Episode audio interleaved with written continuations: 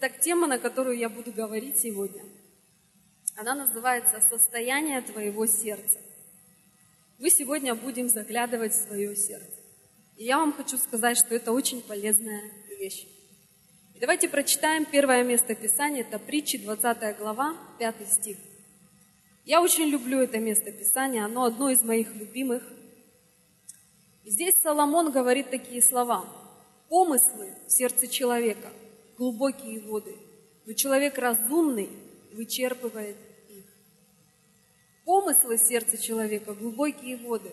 Представляешь, все, о чем ты мыслишь, какие-то твои помыслы, какие-то твои помышления. Соломон говорит, что это глубокие воды. И вот разумный человек, тот человек, который не глупый, он их вычерпывает. И знаете, приведу такой пример. Вот кто из вас отплывал когда-нибудь на глубину? Вот кто смотрел на глубину? Знаете, я помню, когда я первый раз а, была на море, у меня была такая возможность, что мы отплыли от берега на глубину. И знаешь, когда я посмотрела на глубину, и там было очень темно, я не видела дна. И когда ты долго смотришь на эту глубину, то твои фантазии, твои мысли, они уже начинают будоражить тебя, потому что ты представляешь, что там может быть на глубине. И знаешь, и чем дольше ты смотришь на глубину, тем более страшнее где-то становится. И ты не можешь просто так выйти из лодки на эту глубину, потому что ты не знаешь, что там, а вдруг там акула какая-нибудь окажется. Ты не знаешь, что там. Но когда ты подплываешь ближе к берегу, и вот эти солнечные лучи света, когда они светят, и когда уже не так глубоко становится, мелко, да, ты начинаешь видеть дно, ты начинаешь видеть все, что находится под водой. И когда вот, это солнечный, вот этот солнечный луч, он освещает, и ты видишь, если там нет каких-то кораллов, ты можешь спокойно выйти, и твоя нога, она не будет поранена. И знаешь, точно так же наше сердце, я думаю, что это какая-то некая аллегория, что есть некие помыслы, которые есть в нашем сердце. И порой ты можешь встречаться с одним сердцем, и ты видишь, что свет Божий истина Божья, она освещает это сердце, и ты практически можешь увидеть дно этого сердца. Ты можешь увидеть, что там на дне этого сердца. Но порой есть сердца, с которыми ты встречаешься, и ты смотришь туда, и ты боишься заглянуть тебе туда, потому что ты понимаешь, что дна там не видно, там очень глубоко, и там темно как-то становится. И вот эти солнечные лучи, они не позволяют тебе увидеть, что там глубоко. И Библия говорит нам о том, что разумный человек, мудрый человек, он вычерпывает эту воду, он вычерпывает эти глубокие воды. Почему это так важно? Потому что сердце человеческое, оно очень легко может захлебнуться в этих мыслях или переживаниях. Вы знаете, мысли бывают разные, переживания, помыслы бывают разные. И они бывают как позитивного характера, так и негативного характера. И вот те помыслы, которые негативного характера, если ты не начнешь их вычерпывать, то в какой-то момент твое сердце, оно может в этом просто захлебнуться. И это не полезно для твоего здоровья. Аминь. И мы видим в Библии, э, в книге псалмов, Давид, он говорил, «Сердце чистое сотвори во мне, Боже, и дух правый обнови внутри меня». В притчах Соломон говорит, «Больше всего хранимого охрани сердце твое, потому что из него источники жизни. Другими словами, твое сердце, из него источники жизни. Более того, я хочу вам сказать, что наше сердце – это некий носитель информации. Сердце – это носитель информации, оно несет информацию. И знаете, сегодня ученые, они уже установили, что есть некая связь между головным мозгом и сердцем. И вот ученые, они обнаружили такую вещь, они говорят, что Сердце откликается на эмоциональные воздействия. Когда мы испытываем такие эмоциональные реакции, как гнев, разочарование, тревогу, неуверенность, ритм сердца становится несогласованным, неровным, и прерывается связь между сердцем и мозгом. И вот цепь негативных реакций в теле производят влияние на кровеносные сосуды. Кровеносные сосуды сужаются, кровяное давление повышается, и иммунная система ослабляется. Но когда мы испытываем такие сердечные эмоции, как любовь, забота, признательность, сострадание. Сердце работает в равномерном или спокойном ритме. То есть, другими словами, слова ученого, ученых, они подтверждают вот эту важную мысль. Первая мысль, которую я хочу вам сказать, что сердце – это источник твоей физической и духовной жизни. И что сердце – это носитель информации. И та информация, которую ты несешь в своем сердце, она будет либо источником, либо погибелью для тебя. И иногда, знаете, я практикую такую вещь. Когда много негативных переживаний скапливается в моем сердце, я прихожу в присутствие Божье, и я понимаю прекрасно все эти процессы. И я не хочу, чтобы мой организм болел, я хочу долго жить, я хочу быть здоровой. Я прихожу в присутствие Божие, и я начинаю разговаривать со своим сердцем. Я вам говорила, что я уже со своей душой разговариваю, с телом со своим разговариваю, с сердцем со своим разговариваю. Это полезно вообще, потому что мы живые, и мы привыкли с кем-то говорить. Но порой гораздо полезнее поговорить с самим собой. Может быть, ты что-то новое о себе узнаешь вообще. И когда я говорю со своим сердцем, я говорю, сердце мое, что внутри тебя? Особенно, когда у меня, знаете, вот как-то настроение портится или что-то происходит, и я начинаю говорить со своим сердцем.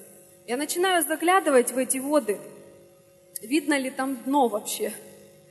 И я начинаю говорить, сердце мое, что ты чувствуешь, что ты переживаешь. И есть некоторые события в нашей жизни, которые происходят в этом физическом мире. И ты можешь реагировать на эти события.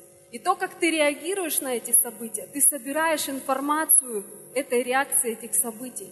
И когда я чувствую некую боль, некое переживание, я начинаю проговаривать Богу те свои чувства и эмоции, которые я чувствую в тот момент. Буквально я говорю, Дух Святой, я чувствую сейчас негатив, или я чувствую сейчас разочарование, или я чувствую сейчас боль. И порой ты не проговариваешь это. Знаешь, а, мы знаем, что важно иметь чистое сердце. И люди порой, знаешь, они как это подразумевают? Они думают, ну я запихаю, там мхом все покроется, я пойду дальше и буду думать, что у меня чистое сердце. То есть они не разбираются с этим.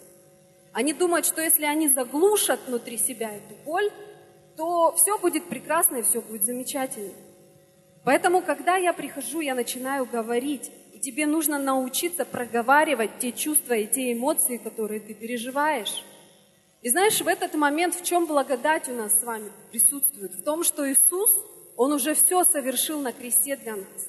И когда мы приходим к Богу, мы можем сделать этот невероятный, сверхъестественный обмен с Божьим присутствием, с Духом Святым. Потому что в Царстве Божьем нет боли, нет никакого негатива, там есть исцеление, там есть благодать, там есть милость, там есть любовь, там есть все самое лучшее для тебя. И когда ты приходишь в присутствие Божие, ты говоришь, Бог, я отдаю сейчас себе эти негативные чувства, эти негативные переживания. Я прошу Тебя, чтобы произошел этот обмен, чтобы на место этих чувств и эмоций Ты подарил мне свою любовь, свою милость, свою благодать. И знаешь, в этот момент я чувствую, как буквально мое сердце, оно приходит в порядок. Я чувствую, как в этот момент происходит некий обмен, духовный обмен. Поэтому сердце – это источник нашей физической жизни. Если ты не будешь наводить порядок в своем сердце, твоя душа будет болеть, потому что душа – это эмоции, это разум, да? То есть это наши чувства, это переживания. И сердце также источник нашей духовной жизни. То есть помимо того, что мы физически живем, у нас есть еще и духовная жизнь. И вот наше сердце – это источник духовной жизни. И вот в псалмах Давид говорил такие слова. Знаешь, иногда тоже полезно, правда, приходить к Богу вот с такими словами. Он говорит, испытай меня, Боже, и узнай сердце мое, испытай меня и узнай помышления мои. И посмотри, не на опасном ли я пути, и направь меня на путь вечный. Знаете, иногда мы слушаем проповедь, а, проповедник проповедует на какую-то тему, и нам так легко аминь говорит. Аминь, да. Но знаешь, когда? Когда ты не в той ситуации находишься, о которой проповедник проповедует. Но когда проповедник проповедует о том, в чем ты в данный момент находишься, ты не можешь говорить аминь. Тебе трудно внутри. И вот Давид, он говорил, Боже, испытай меня. Знаешь, не все люди приходят к Богу и говорят, Боже, испытай меня. Не на опасном ли я пути? Видишь ли ты дно моего сердца? Все ли я делаю для тебя, что тебе приятно, Господь? Люди по натуре своей эгоистичны. И они думают о себе. И скапливают там весь этот негатив, не позитив. Они не готовы с этим расставаться. Но знаешь, что интересно? Давид, он понимал, прекрасно понимал, что помышления его сердца определяют его путь.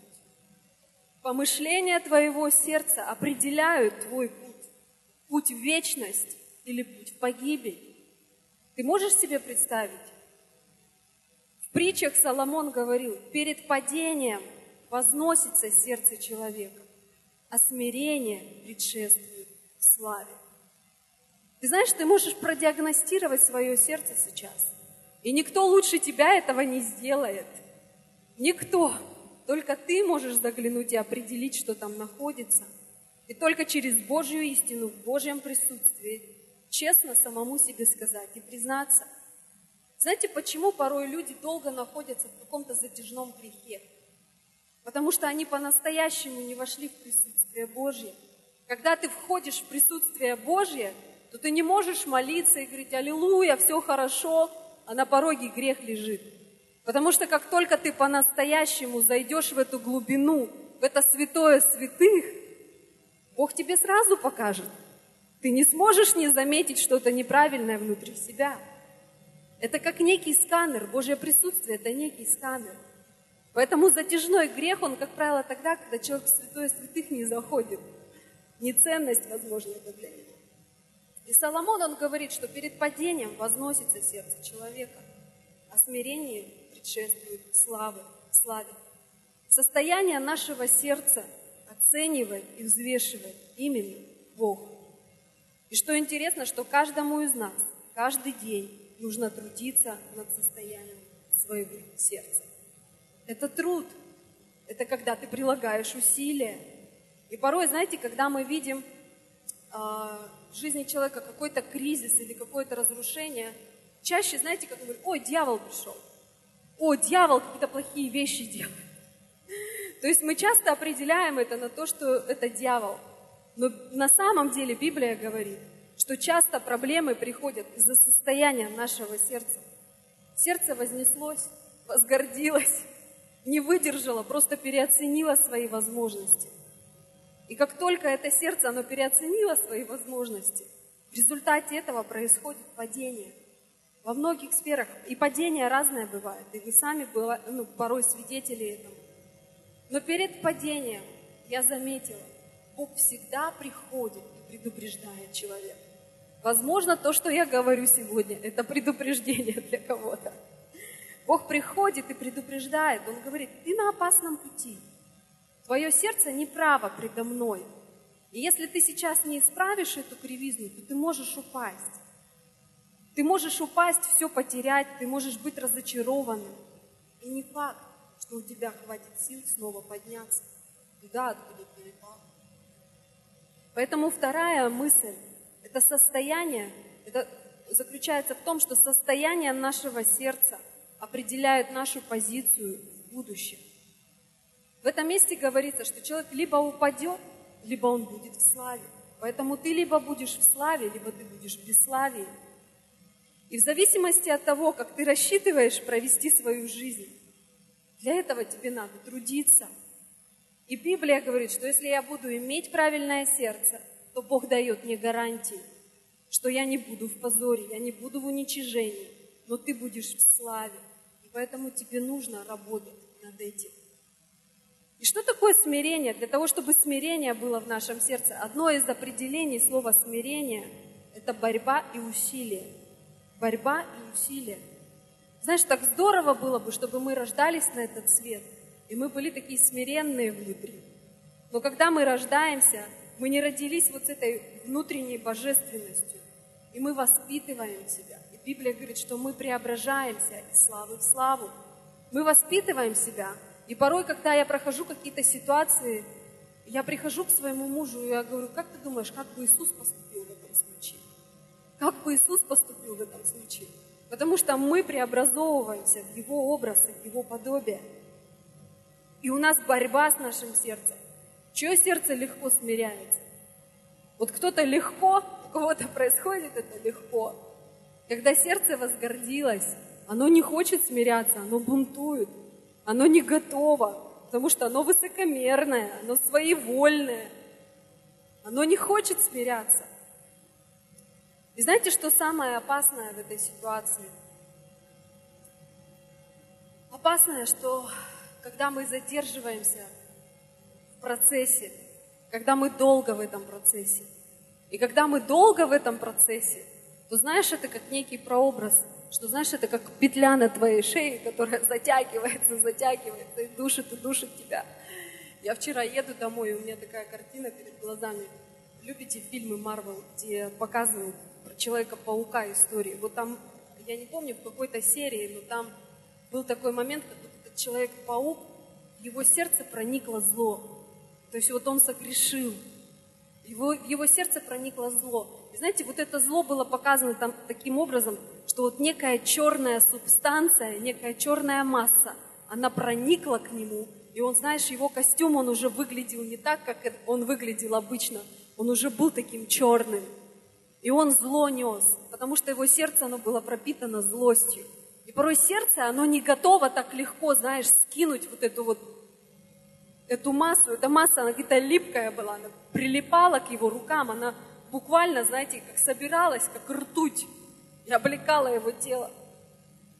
И опасно, когда мы находимся в этом состоянии, когда мы находимся в затяжных каких-то негативных эмоциях, когда человек несет в сердце, знаешь, какую-то горечь, осуждение, бунт или непрощение. И знаешь, не дай Бог иметь таких друзей рядом, которые питают внутри тебя. Представляешь, ты находишься в горечи, или в бунте, или еще в каком-то состоянии.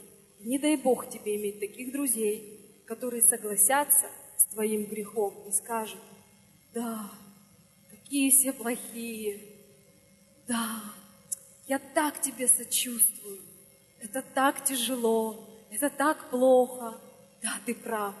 Знаешь, что происходит в этот момент? В этот момент они не помогают нам. В этот момент они помогают дьяволу задушить еще больше этот узел на нашей шее. Потому что Слово Божье, оно говорит нам о том, чтобы мы вычерпывали эти вещи из своего сердца. Поэтому, когда ты видишь грех в жизни человека, постарайся как-то так это преподнести грамотно. Библия говорит, что Иисус трости надломленной не преломит. Но постарайся как-то так ему сказать, чтобы твоя истина то, во что ты веришь, чтобы этот человек, он смог услышать. Потому что Библия говорит, что познайте истину, и истина сделает вас свободными. Почему многие обижаются на проповедников или на пастыров? Потому что они истину говорят, а она не всегда бывает приятная, правда? Потому что пастор или служитель, он порой как хирург, который приходит, и он понимает, что если это не, вырезать, это просто погубит человека. А это больно. И когда Бог приходит и чьими-то руками вырезает это из нашего сердца, нам больно. Но поверьте, это тот момент, когда мы исцеляемся. Это тот момент, когда мы исцеляемся. Потому что Библия говорит, что сердце человеческое лукавое и крайне испорченное. Это не я говорю. Вы можете найти это место Писания. Сердце человеческое лукавое и крайне испорченное. И если мы не будем работать над своим сердцем, оно таковым и останется. И мы с вами можем принять просто некий вид благочестия, силы же его отрекшиеся. Знаете, что такое вид благочестия? Это когда ты приходишь, когда ты молишься, когда ты говоришь аминь, когда ты говоришь аллилуйя, когда ты, возможно, знаешь, очень хорошо воспитан, при этом. Ты можешь быть с хорошим мягким характером, но внутри это еще не говорит о том, каком состоянии находится в твоем, твое сердце. У тебя может быть вид благочестия, и никто даже и не догадывается о том, что там на дне. Но другим это и не надо. Это тебе важно, потому что Библия говорит, что из сердца все источники жизни. Источники физической жизни и источники духовной жизни. Аминь. Вы с этим согласны? Поэтому мы часто с вами сфокусированы на внешнем. Но я думаю, что это момент для каждого из нас, когда Бог хочет, чтобы мы с вами заглянули немного глубже, чтобы мы посмотрели, а как там дела у моего сердца? А не захлебнулось ли оно в тех глубоких водах? А не пора ли мне что-то вычерпать оттуда? Понимаете? Поэтому смирение – это способность трезво оценивать самого себя. И я хочу показать вам некую такую историю. Интересная такая история, Бог так говорил со мной. Она не только для вас, она для меня вообще. И такие важные откровения я для себя получила. И эта история, она про отношение сердца одной женщины. Эту женщину зовут Агарь. Ее звали Агарь. Прекрасная женщина. И вот в ее жизни произошла некая история. И давайте начнем Бытие, 16 глава, первый стих. И здесь говорится, но Сара, жена Авраамова, не рождала ему. У нее была служанка, египтянка, именем Агарь. Кто знает эту историю? Кто читал про это? Мы все знаем эту историю. И она начинается с того, что Сара, жена Авраамова, не рождала его. И там стоит такое «но». И знаешь, у каждого из нас в нашей жизни может быть свое «но». Мы не знаем, почему Сара не рождала. Мы не знаем этих причин. Но в Библии мы можем видеть, что она была уникальная женщина, она вошла в историю, и Бог называет ее матерью множества – и она была послушна голосу Божьему, потому что она пошла вместе со своим мужем за голосом Божьим в новые земли, которые она до этого не знала. Она доверяла Богу. И между ней и Авраамом мы видим, что между ними были прекрасные отношения, они любили друг друга. Но тем не менее, по каким-то причинам Сара не могла родить. И дальше сказано, что была у нее служанка-египтянка именем Агарь. И вот здесь две женщины. И вот имя женщины Сара переводится как госпожа. Сара – это госпожа. А служанка ее, Агарь, ее имя переводится как беглянка. И здесь сказано, что Агарь, она была из Египта, она была египтянка. То есть, другими словами, Агарь, она была женщиной другой культуры, женщиной другого мышления, женщиной с другими ценностями. Но так получилось, что она попала в некую Божью семью, и стала служить Божьим людям. И знаете, я хочу вам сказать, это благословение, друзья, когда Бог помещает тебя с правильными людьми. Но мы порой этого не ценим. Бог поместил вот эту служанку Агарь, о которой никто никогда не знал, и неизвестно, как сложилась бы ее судьба, но Бог поместил ее в эту замечательную семью, в эту семью людей веры, людей благословения, в жизни которых у Бога есть великие обетования. Но знаешь, я думаю, что она до конца не осознавала этого. И мы порой с вами вообще не ценим, и мы думаем, что многие вещи сами собой произошли в нашей жизни. Но я хочу вам сказать, что многие благословения в твою жизнь пришли или придут, или уже приходят, просто потому что ты помещен в правильную семью, к правильным людям – и я хочу вам сказать, если бы однажды ты не был помещен в семью церкви христианская жизнь, никто не знает, что было бы с тобой дальше. Ты мог бы оставаться человеком со старым мышлением, со старой мерой веры, со старыми ценностями. Но из-за того, что Бог однажды сверхъестественным образом поместил тебя в правильную семью, эта правильная семья обеспечила новый уровень благословения в твоей жизни. И я говорю это про себя – и я невероятно благодарна Богу, что я родилась в этой семье Божьей. И я хочу вам сказать сегодня, чтобы мы научились ценить тех людей Божьих, из-за которых мы благословлены. И знаете, что самое главное? Здесь говорится, что Агарь, она была служанкой этих людей. Она была служанкой этих людей. И у каждого из нас есть некие люди, которые позволили нам войти туда, и получить те перемены, в которых мы сегодня живем. У каждого из нас есть своя Сара и свой Авраам. И служанка, и Агарь, она была служанкой этих, этих людей. И она служила этим людям. И она служила этим людям, и эти люди, они обеспечивали и открывали ей доступ к небесному наследию, к небесным ценностям, к сокровищам. И знаете, так интересно, что порой мы находимся в этой позиции Агари. И у меня тоже есть своя Сара и свой Авраам. Но знаешь, нас порой не учат быть служанками. Нам хочется сразу войти в благословение. Нам хочется сразу войти в некое наследие. Но ничего сразу не происходит. И вот до тех пор, пока Агарь оставалась служанка, все в ее жизни было прекрасно. И этот путь его невозможно миновать.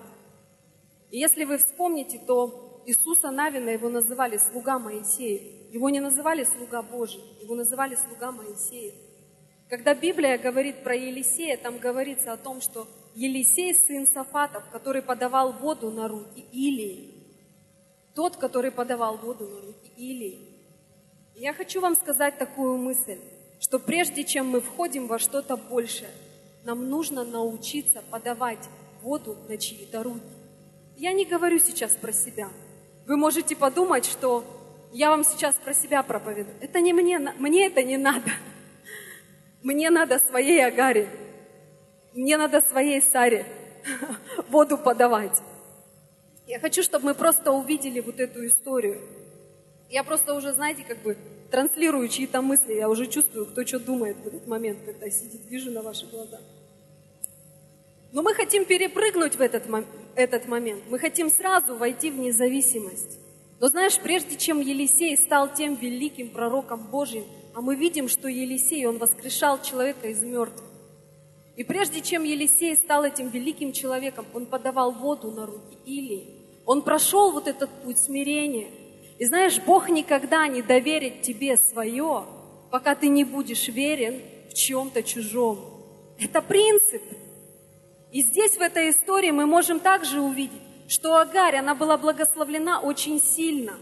Но она была благословлена до той поры, пока она оставалась служанкой – пока она осознавала свой статус и оставалась в этом статусе. И посмотрите, что дальше произошло. Сара не рождает, но есть Агарь. И сказала Сара Аврааму, вот Господь заключил чрево мое, чтобы мне не рождать. Войди же к служанке моей, может быть, я буду иметь детей от нее. Авраам послушался слов Сары. Легко, наверное, послушался. Тут легко было, наверное, послушаться. Но мы видим, что Авраам, он согласился, да? Он согласился. И фактически вот в этом месте Писания мы можем увидеть, что это первый пример вот этого суррогатного материнства, которое мы можем наблюдать сегодня с вами в этом мире, да? И я думаю, что, возможно, Сара, она договорилась с Агарью, она договорилась со своей служанкой, чтобы весь этот процесс произошел. И я думаю, что когда она разговаривала с ней, она ей сказала, что а, некие преференции для тебя будут хорошие, некий бонус, некое благословение для тебя, Агарь, будет, если ты это сделаешь. Если ты родишь ребенка и дашь его мне. Другими словами, Сара, она должна была забрать этого ребенка.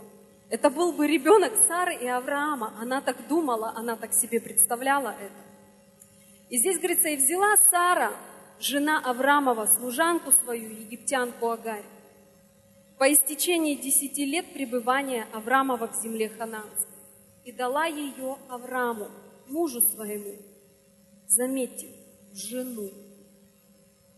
То есть Агарь, ее позиция, она уже была не просто некой какой-то служанки. Она уже обрела некую позицию. Твое служение Божьим людям, оно всегда будет вознаграждено. У этого всегда будет награда. Что здесь происходит? То есть фактически Сара позволяет Агаре войти в историю. Сара открывает Агаре доступ к наследию.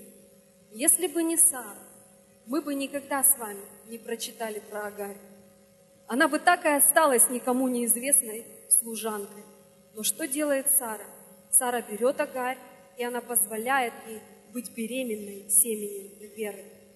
Есть люди, которые обеспечивают продвижение в твою судьбу. У каждого из нас есть своя Сара.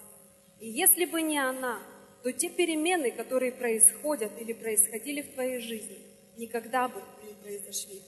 Есть Сара, которая открыла тебе доступ к наследию, потому что служанки не спят с мужьями. Это повысило ее статус, потому что из служанки она стала женой. Есть люди, которые открыли двери для тебя в новый уровень жизни, позволили произойти некоторым переменам с тобой. И статус Агарь, Агари изменился. И что же произошло дальше? И мы можем видеть. Он вошел к Агаре, и она зачала. Увидев же, что зачала, она стала презирать госпожу свою. Что произошло? Еще ничего нет. Еще только маленький зародыш внутри. Еще первые капли дождя только, первые шаги величия. То здесь говорится, что когда она узнала, что она беременна, она подумала, что она выше своей госпожи. Она увидела, Сара бесплодна, а я ношу ребенка своего господина. И знаешь, что в этот момент произошло? Ее сердце, оно возгордилось. Она посмотрела на себя другими, другими глазами. Она еще не родила, но ее отношение госпоже, которая обеспечила ей доступ к новому статусу, новому уровню жизни, ее отношение изменилось. И знаешь, как легко порой – когда только какой-то, знаешь, первый успех или первые изменения приходят в твою жизнь, как легко вообще забыть, кто помог тебе в начале твоего пути. Знаешь, иногда тебе кажется, что все само собой произошло. Вот все сам, само собой произошло. Муж у меня прекрасный, дети замечательные. Церковь сегодня есть. Мне нравится то, что я делаю. И кажется, как будто все само собой произошло. И вот эта проблема непочтения, непокорности, это проблема нас, людей. И пока у нас ничего нет, мы все послушны, и мы покорны.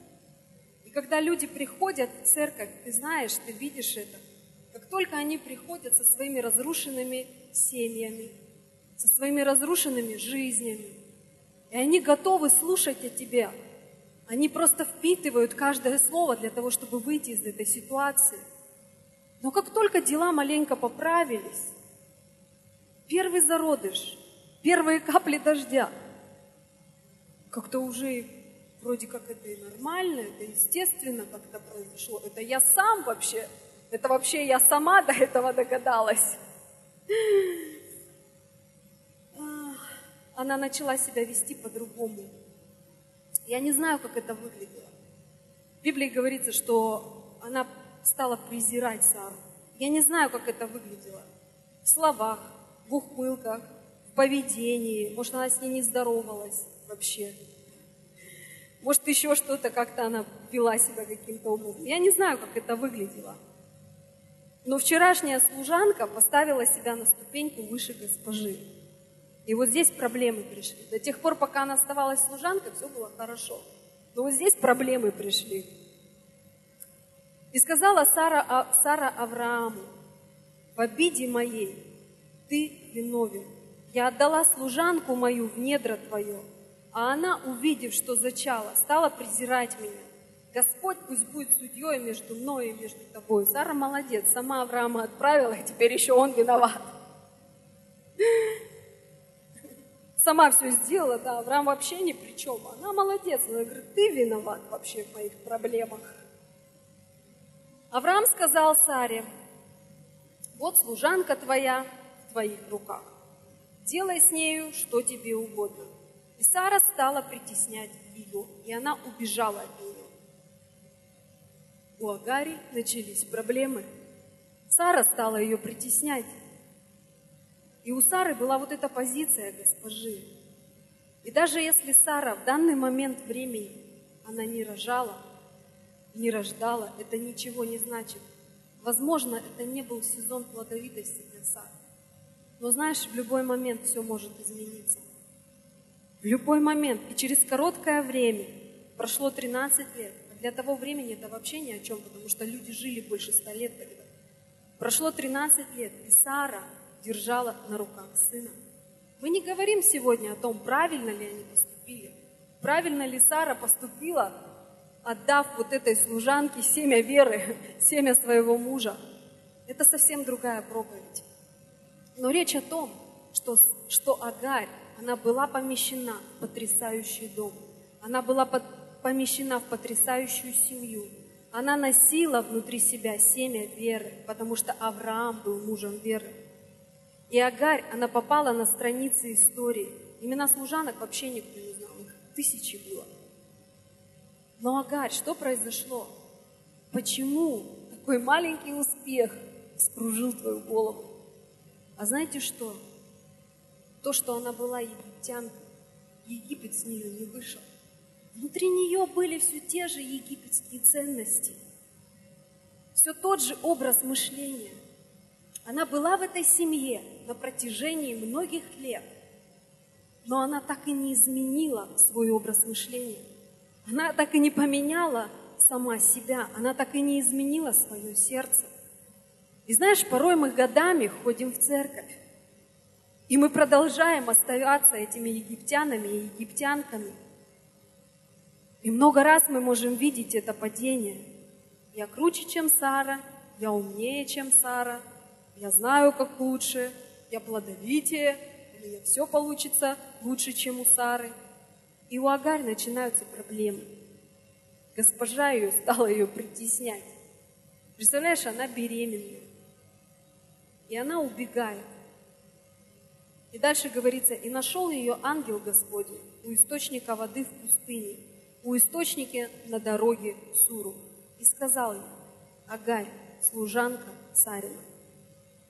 Скажи со мной, служанка. Знаешь, Бог напоминает ей, о ее статусе. Он говорит, Агарь, ты царин, служанка. Откуда ты пришла и куда идешь? Она сказала, я бегу от лица Сары, госпожи моей. Ангел Господень сказал ей, возвратись госпоже своей и покорись ей. Возвратись госпоже своей и покорись ей. Есть такое понятие покорность и непокорность. И Библия говорит, что непокорность – это то же самое, что колдовство и волшебство. И мы сегодня говорим с вами о нашем сердце. И покорность или непокорность – это всего лишь позиция твоего сердца. Бог приходит к Агаре, она уже в пустыне. Она уже в пустыне под риском ее беременности, потому что в пустыне нет пищи, в пустыне палящий зной, а ночью холодно. В пустыне нечего пить, и она одна, она легко может там погибнуть и умереть. И Бог дает ей одно слово. Он говорит, вернись к Саре и покорись ей. Есть люди, которые повлияли на тебя, и у них есть благодать, чтобы это продолжилось. Но знаешь, независимые люди – это самые опасные люди. И мы всегда проповедуем и говорим об этом. Никогда не следуй за теми людьми, которые сами ни за кем не следуют. Это путь в погибель, это путь в никуда. И покорность – это не просто послушание. Покорность – это еще и служение человеку. Он говорил, Агарь, ты служанка Сарина. Тебя есть некая, некая позиция, некое отношение к твоей госпоже. И вы, и вы помните историю, когда Давид, когда Бог помазал Давида на царство, но по факту Саул все еще продолжал быть царем.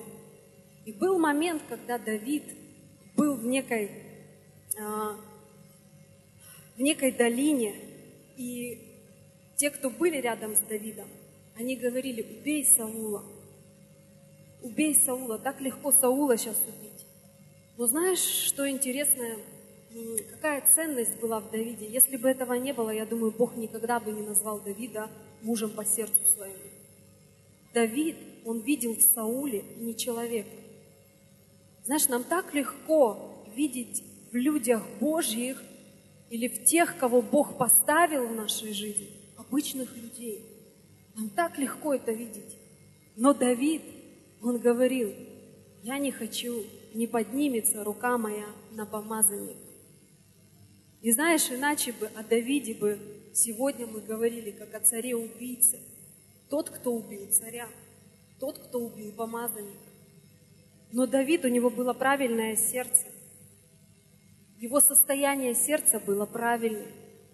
Поэтому Бог и назвал его мужем по сердцу своему. Он не подмечал минусы и недостатки Саула. Он видел статус. И поэтому покорность – это не просто послушание. Покорность – это еще и служение человеку. И знаете, я хочу вам сказать, что когда я прилетаю в Красноярск, вы видите, что сегодня нет рядом людей, которые бы служили нам, да? Это наши священники, наши пасторы, наша Сара и Авраам, они в Красноярске живут.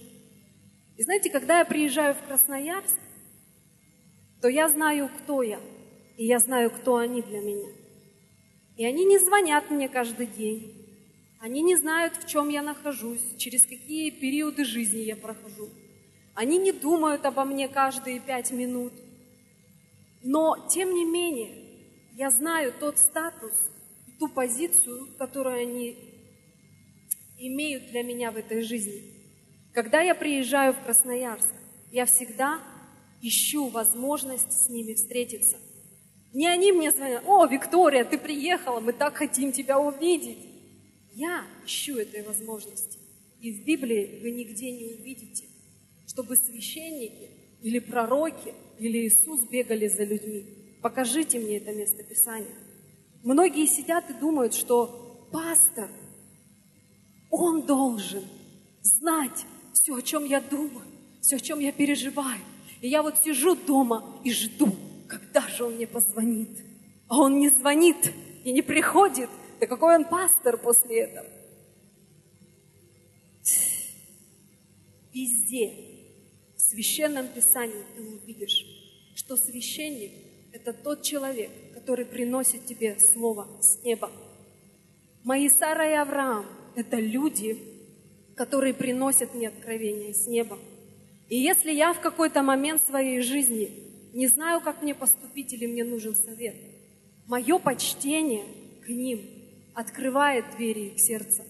И я могу в любой момент позвонить своему священнику при том количестве загруженности. И знаете, он не всегда был тем, кто он есть.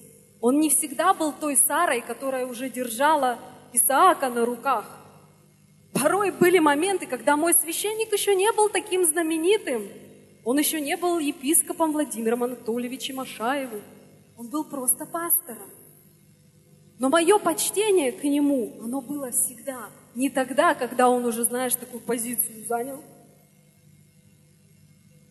И когда я приезжаю, я прихожу всегда туда с дарами – я проявляю к нему свое почтение.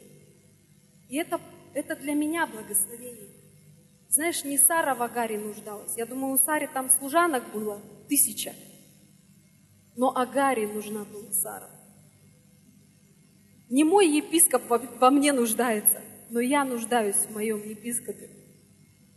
Я нуждаюсь в пророке.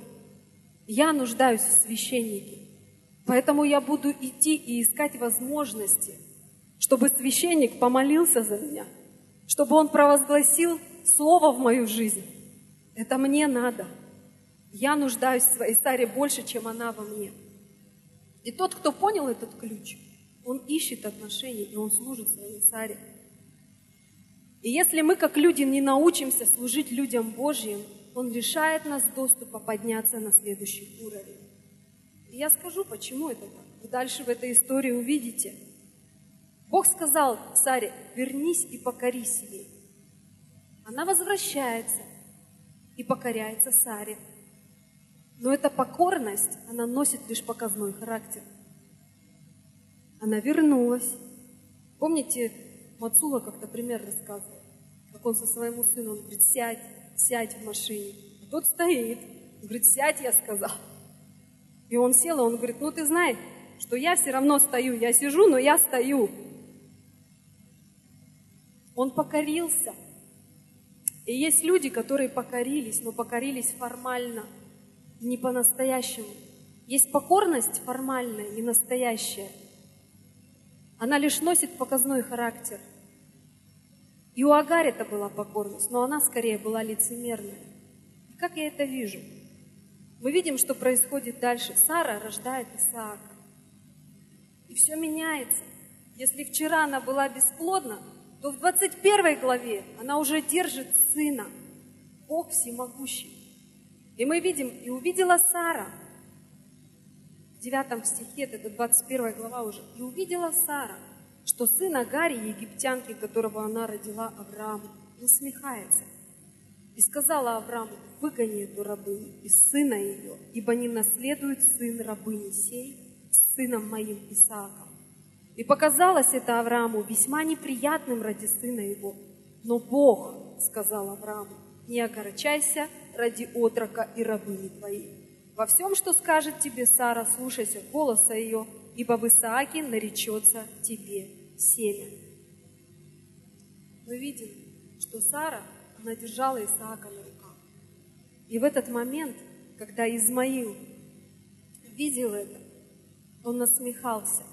И это, был, не был, это не был смех радости, это был смех гордости. И мы понимаем, почему он себя таким, вел себя таким образом. Потому что вот эти 13 лет Агарь, она делала вид вот этой смиренной, покорной овечки. Но на самом деле она так и не смогла смирить свое сердце. Она так и не смогла искренне вернуться в ту позицию, которая обеспечила ей благословение. И она воспитывала своего сына точно в таких же переживаниях. И вот эти 13 лет, пока Сара все еще оставалась бесплодной, Агарь, она не могла смириться. И она все время пыталась конкурировать с Сарой, стать как бы повыше. Это были ее попытки. И сыну своему она передала то, что она чувствовала, потому что если бы она учила его покорности, если бы она сама была покорной, то Измаил, он никогда бы не отображал вот, это, вот этой насмешки по отношению к Исааку и к Саре. И что говорит Сара? Выгони ее. И Бог, конечно же, был в завете с Измаилом. И мы знаем, что от Измаила произошло 12 князей. И он впоследствии стал родоначальником мусульманского народа. Но знаешь, что интересно во всем этом?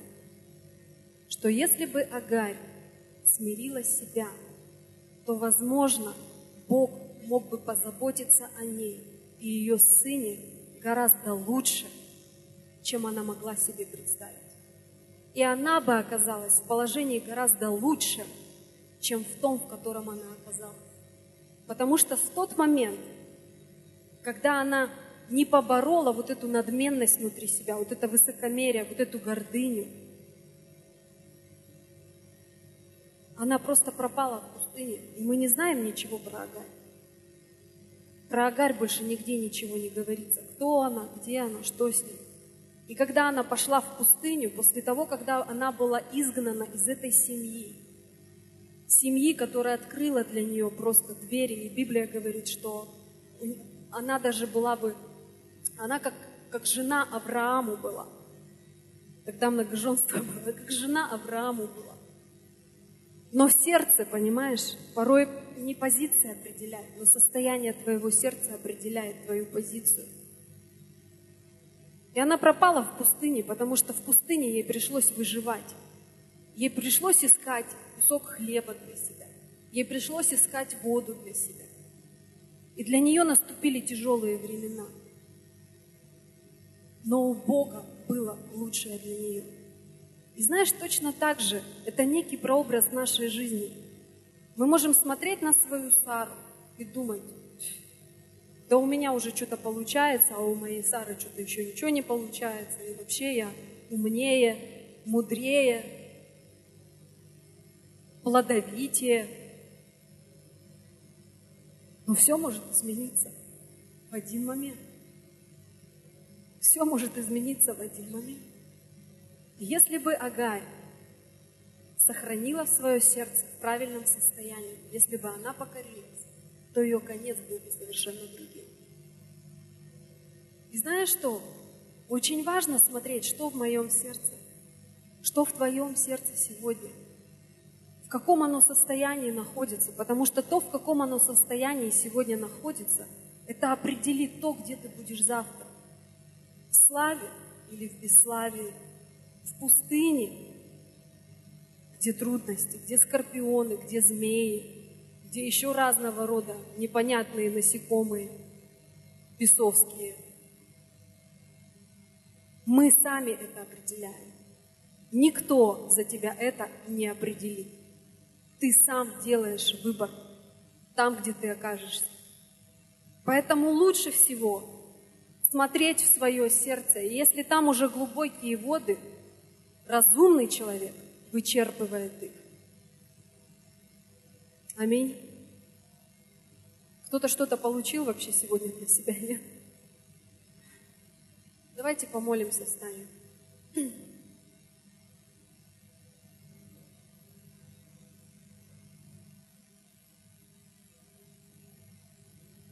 Аллилуйя. Господь, я прошу Тебя сейчас, чтобы каждый в этом месте, он смог заглянуть в свое сердце и поговорить Посмотри, пожалуйста, Господь, в наше сердце. И если что-то там есть, что беспокоит Тебя, я прошу Тебя, чтобы Ты показал нам, чтобы Ты посмотрел, не на опасном ли мы пути Божий. Мы не хотим жить в бесславии, но мы хотим жить в славе Твоей. И мы хотим, чтобы небеса были открыты над нашей головой.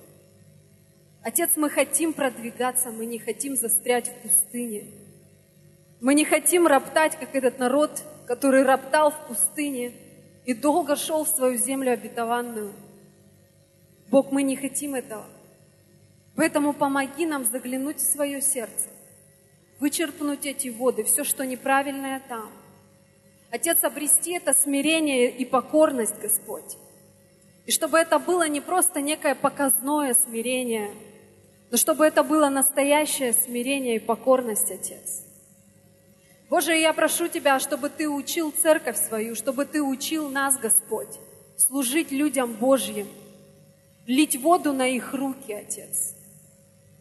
Отец, я верю, что наследие, оно переходит от родителей к детям. Наследие не перешло к Измаилу, но наследие перешло к Исааку. Бог, я верю в свое наследие. И я верю, что мои родители они передадут мне свое духовное наследие. И я верю, что то, что есть на них, это приходит через мое почтение в мою жизнь во имя Иисуса Христа. И я благодарю Тебя, Бог, за наше продвижение. Просто продвигай нас вперед, из славы в славу. Помоги нам еще больше преображаться в Твой образ и в Твое подобие. Очищай наши сердца, Господь. Отец, пусть Твои духовные ценности – они будут в нашем сердце.